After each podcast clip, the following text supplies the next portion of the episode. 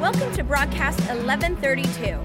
You can join us live every Sunday during our worship experience or at church1132.com. Window Wars Part 2. We're going to 2 Samuel chapter 6, verse, uh, we're going to read through verse 23. 2 Samuel 6, 16 through 23. It says, As the ark of the Lord was entering the city of David, Michal daughter of Saul, watched from a window.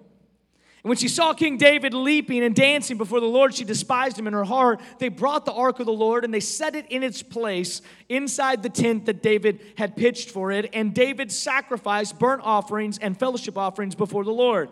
After he had finished sacrificing the burnt offerings and fellowship offerings, he blessed the people in the name of the Lord Almighty. Then he gave a loaf of bread, a cake of dates, and a cake of raisins to each person in the whole crowd of Israelites. We were laughing about this earlier. This is like, this would be good guest gifts.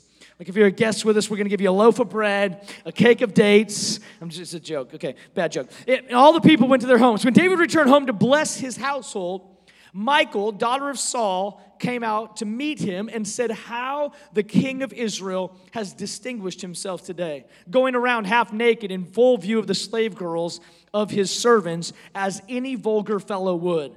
David said to Michal, It was before the Lord. David kind of like little slap back here. It was before the Lord who chose me rather than your father or anyone from his house. When he appointed me ruler over the Lord's people, I will celebrate before the Lord. I will become even more undignified than this, and I will be humiliated in my own eyes. But by these slave girls you spoke of, I will be held in, in honor. And Michal, daughter of Saul, had no children to the day of her death. I want to use 2 Samuel chapter 6, this story, as a backdrop from, uh, that, from will, which will pull our talk today and, and, and really the points of discussion that, that I want to just propose to you this window war that we're talking about, if you missed two weeks ago, Pastor Steve preached a phenomenal message last week, and, uh, and, and so blessed by his word. If you're here, I'm sure you were blessed by it. Two weeks ago, I started the series talking about windows. Now, now windows interesting, this is why we're talking about window wars. From a window, you can be firmly planted in one place, but have the ability to look into another place. That, that's what a window does. It gives you the opportunity to be in one environment, but to look into another environment. We, we, you, you can be in something, but not totally a part of something. You, you, know, you know this, like sometimes our hearts can be divided. Jesus says, A house divided against itself cannot stand. It, the division is bad, but a window gives us the opportunity, it affords us the privilege of being in one place, but seen in another place. We talked about this last week as we talked about Eutychus. And Eutychus was a guy in the Bible in the book of Acts. He actually fell asleep as Paul was preaching. The problem was that Eutychus fell asleep in a window a third story window. And when he fell asleep, he fell out of that window, fell down to the street, and died. There is no worse way for a message to go than for someone to fall out of a window and die while you're preaching. It's like, didn't stop Paul. Paul went back and he went down. He raised the kid from the dead. And the Bible says he went back to preaching and preached through the night. It's like Paul's a bad, bad man. And, and, and Eutychus, most people say, man, Eutychus, why were you sitting in the window? Why'd you fall asleep while Paul was preaching? And really, what we talked about is, is the window is actually the point of discussion. If he would have fallen asleep and been in close proximity to Paul, he would have never fallen out of the window. But because he had positioned himself in a place where when he fell asleep, now he had the propensity to fall out, that's the reason that he fell out of the window. The, the, the window is a place of comparison, the window is a lens. Did, did you know that, that every one of us, we see other people through a lens. It's called the sunglass theory. If I put on sunglasses with blue tint to the lens, all of you will look blue. You won't be blue, you'll look blue. But when I look at you, I will see you through the lens, and now I will project something onto you that really is, is, is not on you. It's my perspective of you. I was meeting with a friend uh, this last week in, in LA, and we hadn't connected in years. And uh, the last time we had connected was before I got married, it was before I moved to Texas. Oh, oh, so we're just catching up over all of this life. And he started asking me questions, and, and he said things like, How's Jude? It's like, how would you know? Jude? We have not seen each other since before Jude. Because what he knew of my life was the life that he saw through the window of social media. So, although we had not been together in person, he watched my life through a window. Now, now the, the tricky part about that window is the only parts of my life that he saw was the parts of my life that I shared. So, what his perspective was of me is a perspective that he construed by the highlights of my life that I had shared. And many of us, this is how we go through life, and this is how we look at one another: is we look through a lens. We think that John's doing better than us because we see him through a lens. We think that their marriage is better than ours because we see them through a lens. And the problem is, over time, that those lenses can get muddy, those lenses can get dirty, and we think there's something wrong with the people, but there's really something wrong with the lens. A, window I have found in our culture is so tempting because wherever we are, most of us are not satisfied being there. There's a difference between being content and being hungry or having desire. So people say, well, I'm not supposed to desire to be better. No, there's a difference between comparing, being in one place and not okay with it, and then still striving to move forward. Where most of us find ourselves is we know where we are and we compare this life through the life, through the lens that we look through to the lives of other people around us. Did you know that what you see of the news is what you see through a window? It is, it is a window. Whichever news station you choose and you prefer, you see through a window. You don't actually see the news, you see what is portrayed to you by the news through the window.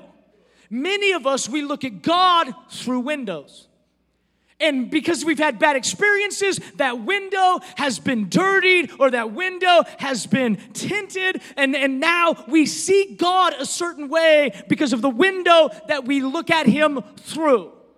I, I want to go to 2 Samuel chapter 6, and I want to talk about this story in depth. And, and you're going to have to just put on your thinking caps for a second because we're going to move fast. And, and I want to give you a couple things. But in verse 16, it says this it says, As the ark of the Lord, we read this, was entering the city of David, Michal, daughter of Saul, watched from a window.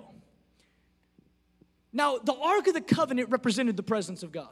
Wherever the ark is mentioned in the Old Testament, it represents the manifest presence of God. Wherever the ark was, there was favor. Wherever the ark was, there was blessing. Wherever the ark was, there was victory. And the ark had been in captivity for years. The ark had been in a different city for years. And now David was in the process of bringing the ark back to the city of God. So watch this. He's bringing the presence of God back to the city of God. This was something that should have been celebrated. And the people did celebrate. And David did dance and David did celebrate. But while David was celebrating, Michal was watching.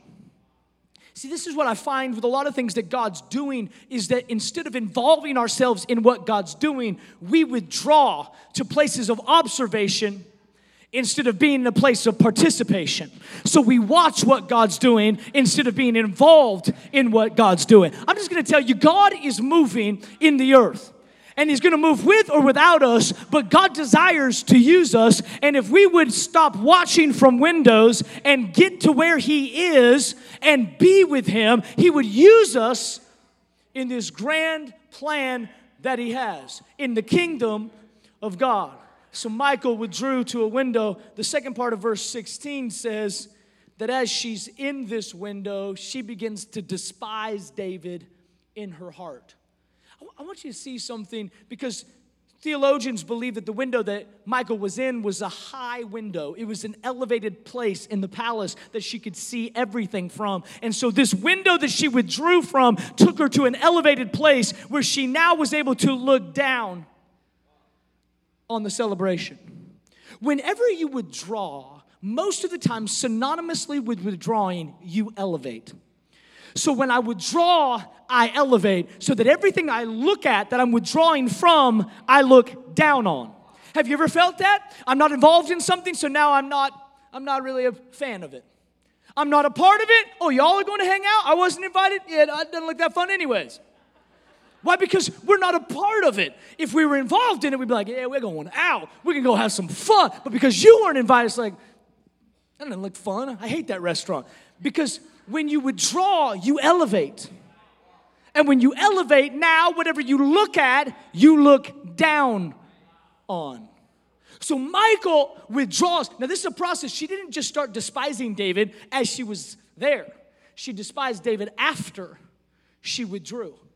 See, I find this in marriages a lot is that when people begin to disconnect, after they've disconnected, then they begin to despise.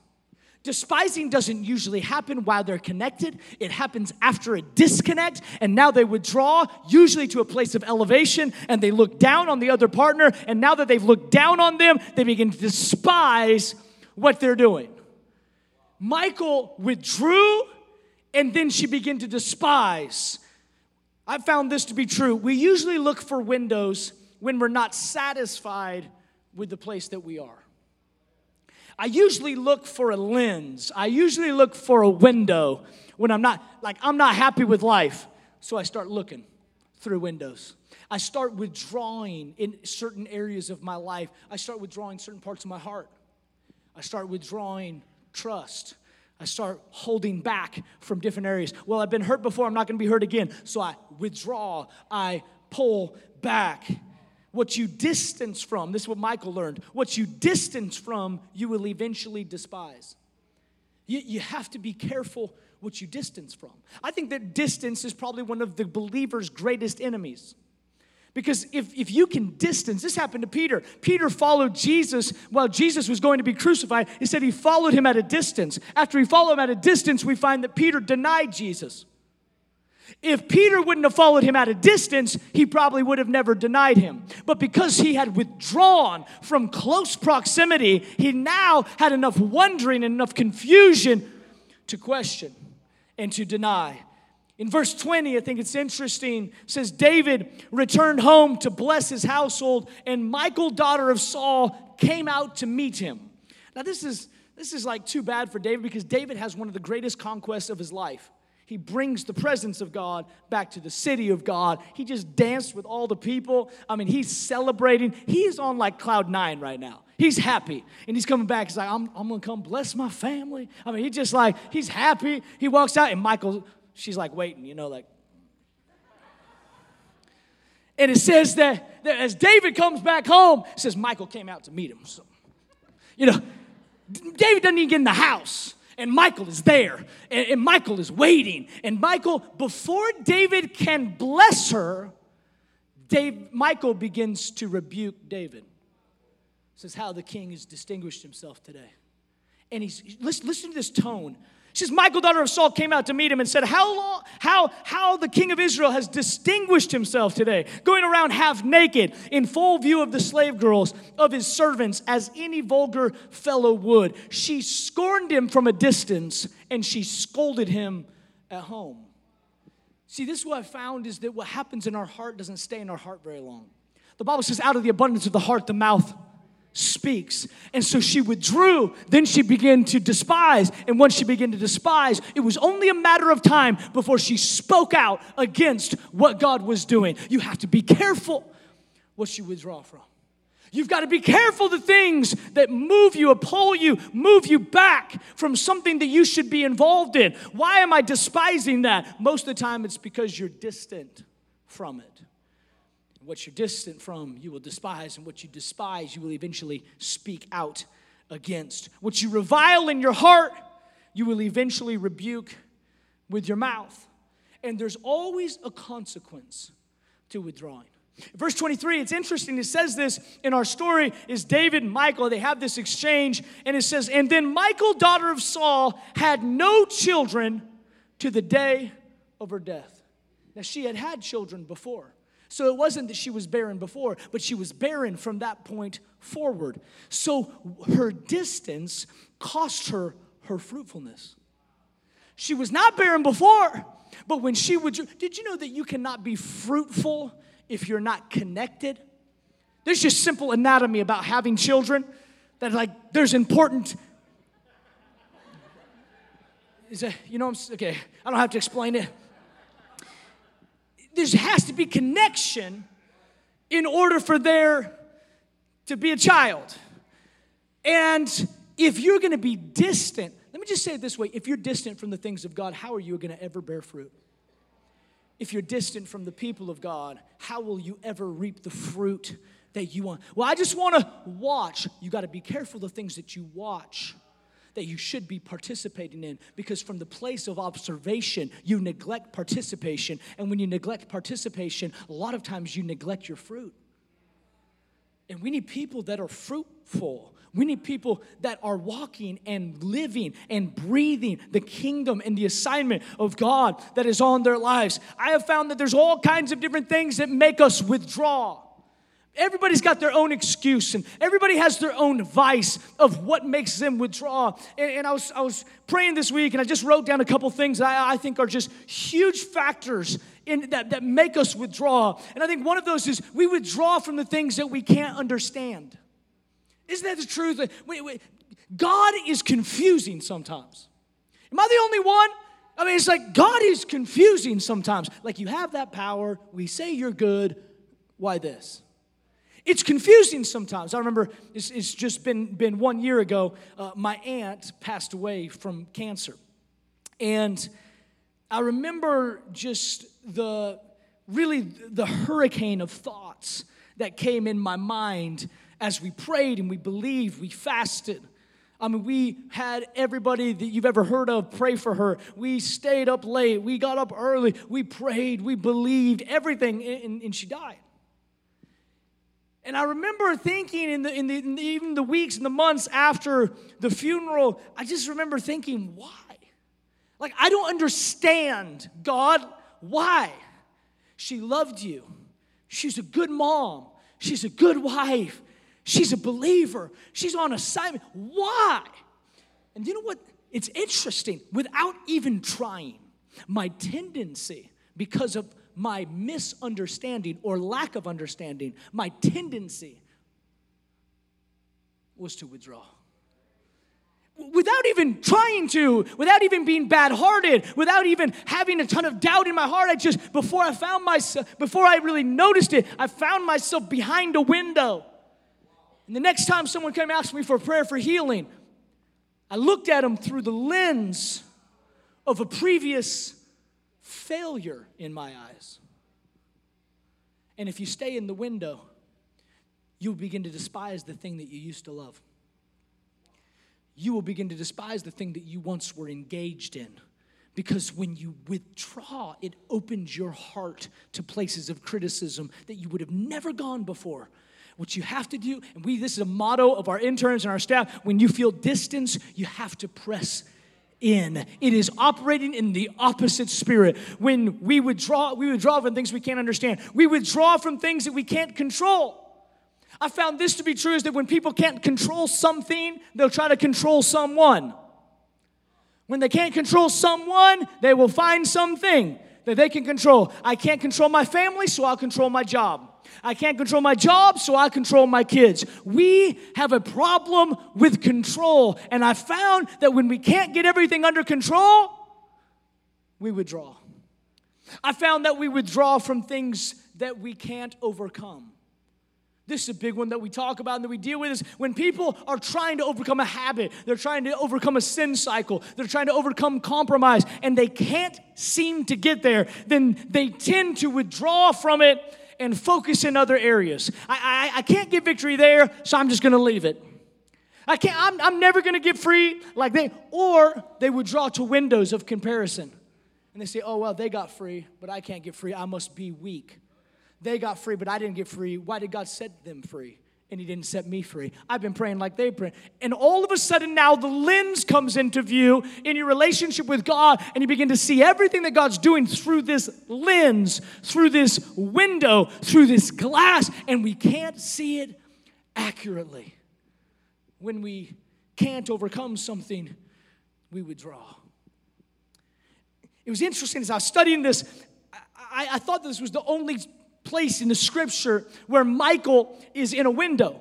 But it's not true. It, earlier in the, in the book before this, in 1 Samuel chapter 19, we find Michal in a window again. The Bible says in 1 Samuel chapter 19, uh, verse 11 and 12, it says that Saul sent men to David's house to watch it and to kill him in the morning. This was before David became king. But Michal, David's wife, warned him if you don't run for your life tonight, tomorrow you'll be killed. So Michal let David down through a window and he fled and he escaped. Now I'm going to show you something. You got to think about it real quick before we transition. This is really interesting because Michal withdrew to the last place she had success. David was running for his life, and Michal helped him escape through a window. And it's not a coincidence that the first time that she has trouble, that she withdraws to the last place that she had success. Do you know what I find really traps people? Is not really bad things, because bad things we know are bad things and we try to get better. What really traps people is when people get trapped in success. In the thing that works, I'm fine. I don't need to rely on God. I don't need Him that much. Everyone will get to the point where they really do need Him, but when you don't need Him, what do you do? When you don't need the miracle, when you don't need the breakthrough, when you're doing all right, when you did it by your hard work and your own sweat and your own tears, and we feel like we don't need God that much. The most common place to get stuck is the places that you've had success in. Michal, she all of a sudden withdraws to the place. You know what's really interesting? I don't even have time to get into it. It says this in, in 1 Samuel, it says, Michal, David's wife in 2 Samuel, it says Michal, Saul's daughter. There is a change of allegiance between 1 Samuel and 2 Samuel. And it changes because she withdraws to a place where she begins to despise. And now I'm not even his, his wife anymore. Now I'm his daughter. They have a, he, she's got a problem. There's an allegiance problem. And she withdraws to the last place that she had success in. We are drawn to windows. We're drawn to places of dependability, of comfort, of gratification, of affirmation, of agreement. When, when trouble really hits, we run to those places. Places that people agree with us, places of comfort, places of gratification, places of affirmation. Well, I get more affirmation on my job from them than I do at home. And so when trouble hits, we, gra- we, we, we, we just totally gravitate towards the place that we feel successful in. Men, I hope you're hearing me this morning, is that we gravitate towards places that we feel successful in. Verse 20, it says, David returned, returned home to bless Michal. And this is where we talked about Michal, and she got in the way of the blessing. But this is the wild thing is that David was on his way to bless her. And I was praying for you this week, and I began to think about I wonder how many blessings God has been sending our way that we hijacked because we spoke out against the things that we didn't understand, the timing that we didn't agree with, the method that we didn't think was right, and we, we're like Michal and we speak out against what he's doing. And he was on his way to bless us. David is on his way to bless her. And she comes out of the house and gives it to him. She hijacked her own blessing. It wasn't just because she despised him in her heart, it goes all the way back to the root of the window she withdrew to. Let me just ask you this what do you withdraw to? What's the thing that you withdraw to in times of trouble? What's the thing that pulls you? What's the thing that, I know we're all sitting here and we're all being really politically correct and all right, but like deep in your mind, deep in your heart, what is the window that draws you? I know you're a man of God, you're a woman, you're a great husband, father, but deep in your mind, what is the window? That is the place that God wants to get to. That is the place that God wants to get to because He doesn't want you at a distance. The whole reason that Jesus came was so that you wouldn't have to be at a distance anymore, but that you could have relationship with Him, that you could come close to Him with your broke self, with your beat up self, with your disqualified self. He said, He said, "Come just as you are." That's why Jesus came. Not, a, not for a polished up version, not for a future version, for the current version, for the past version, for the, for, for the jacked up version, Jesus said, Yeah, that's good enough for me. I love him so much that that's good enough for me. It's interesting that and I love this. I actually saw something this morning that I'd never seen before because this passage of scripture, people love to preach this specifically about worship. And David danced, and he said, Even more undignified will I get than this. And, and, and, and so all the like really charismatic people love this because it's like, Yeah, let's get it. Like David danced, we're going to dance. And, and, and, that's, that's awesome. That verse makes me nervous. Um, but David was dancing, he was celebrating.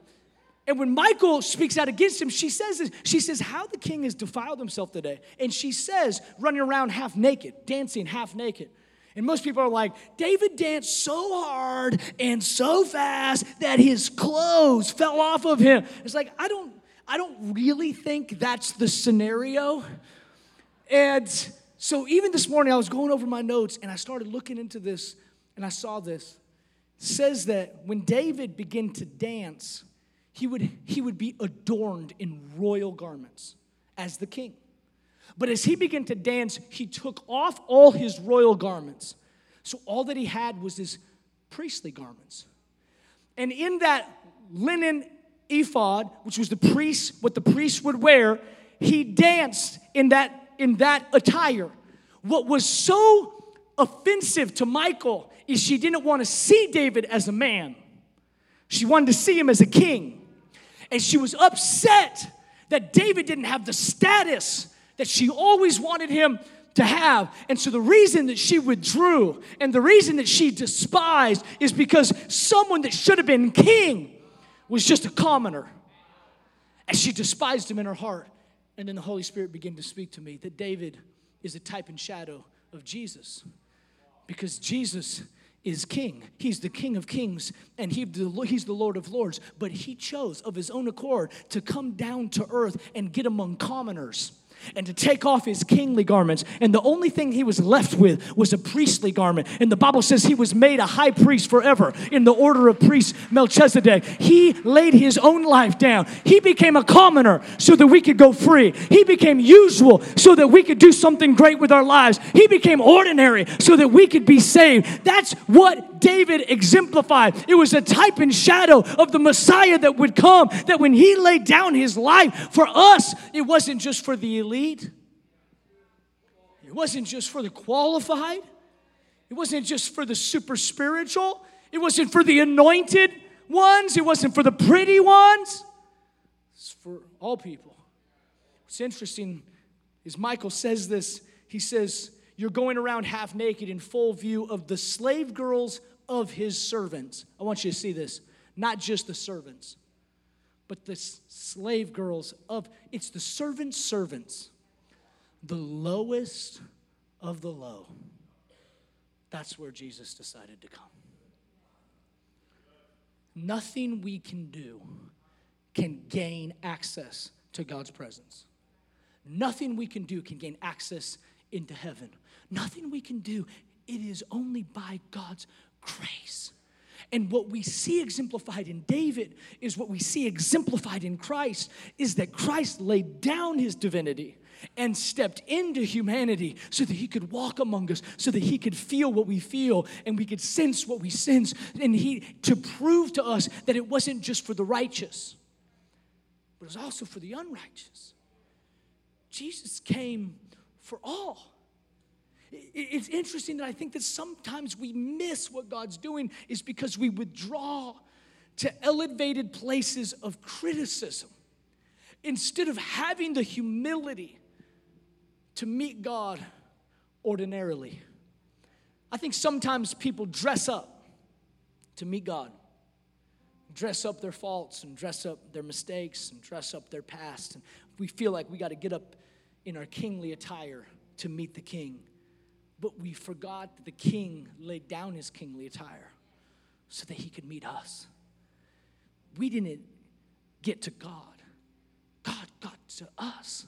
The Bible says we love him because he first loved us. I'll give you the New Testament equivalent in Philippians chapter 2, and we'll close. Philippians 2, verse 5. It says, In your relationships with one another, have the same mindset as Christ Jesus, who being in very nature God, did not consider equality with God something to be used to his own advantage. Rather, he made himself nothing by taking off the kingly garments or taking the very nature of a servant, being made in human likeness like ordinary people.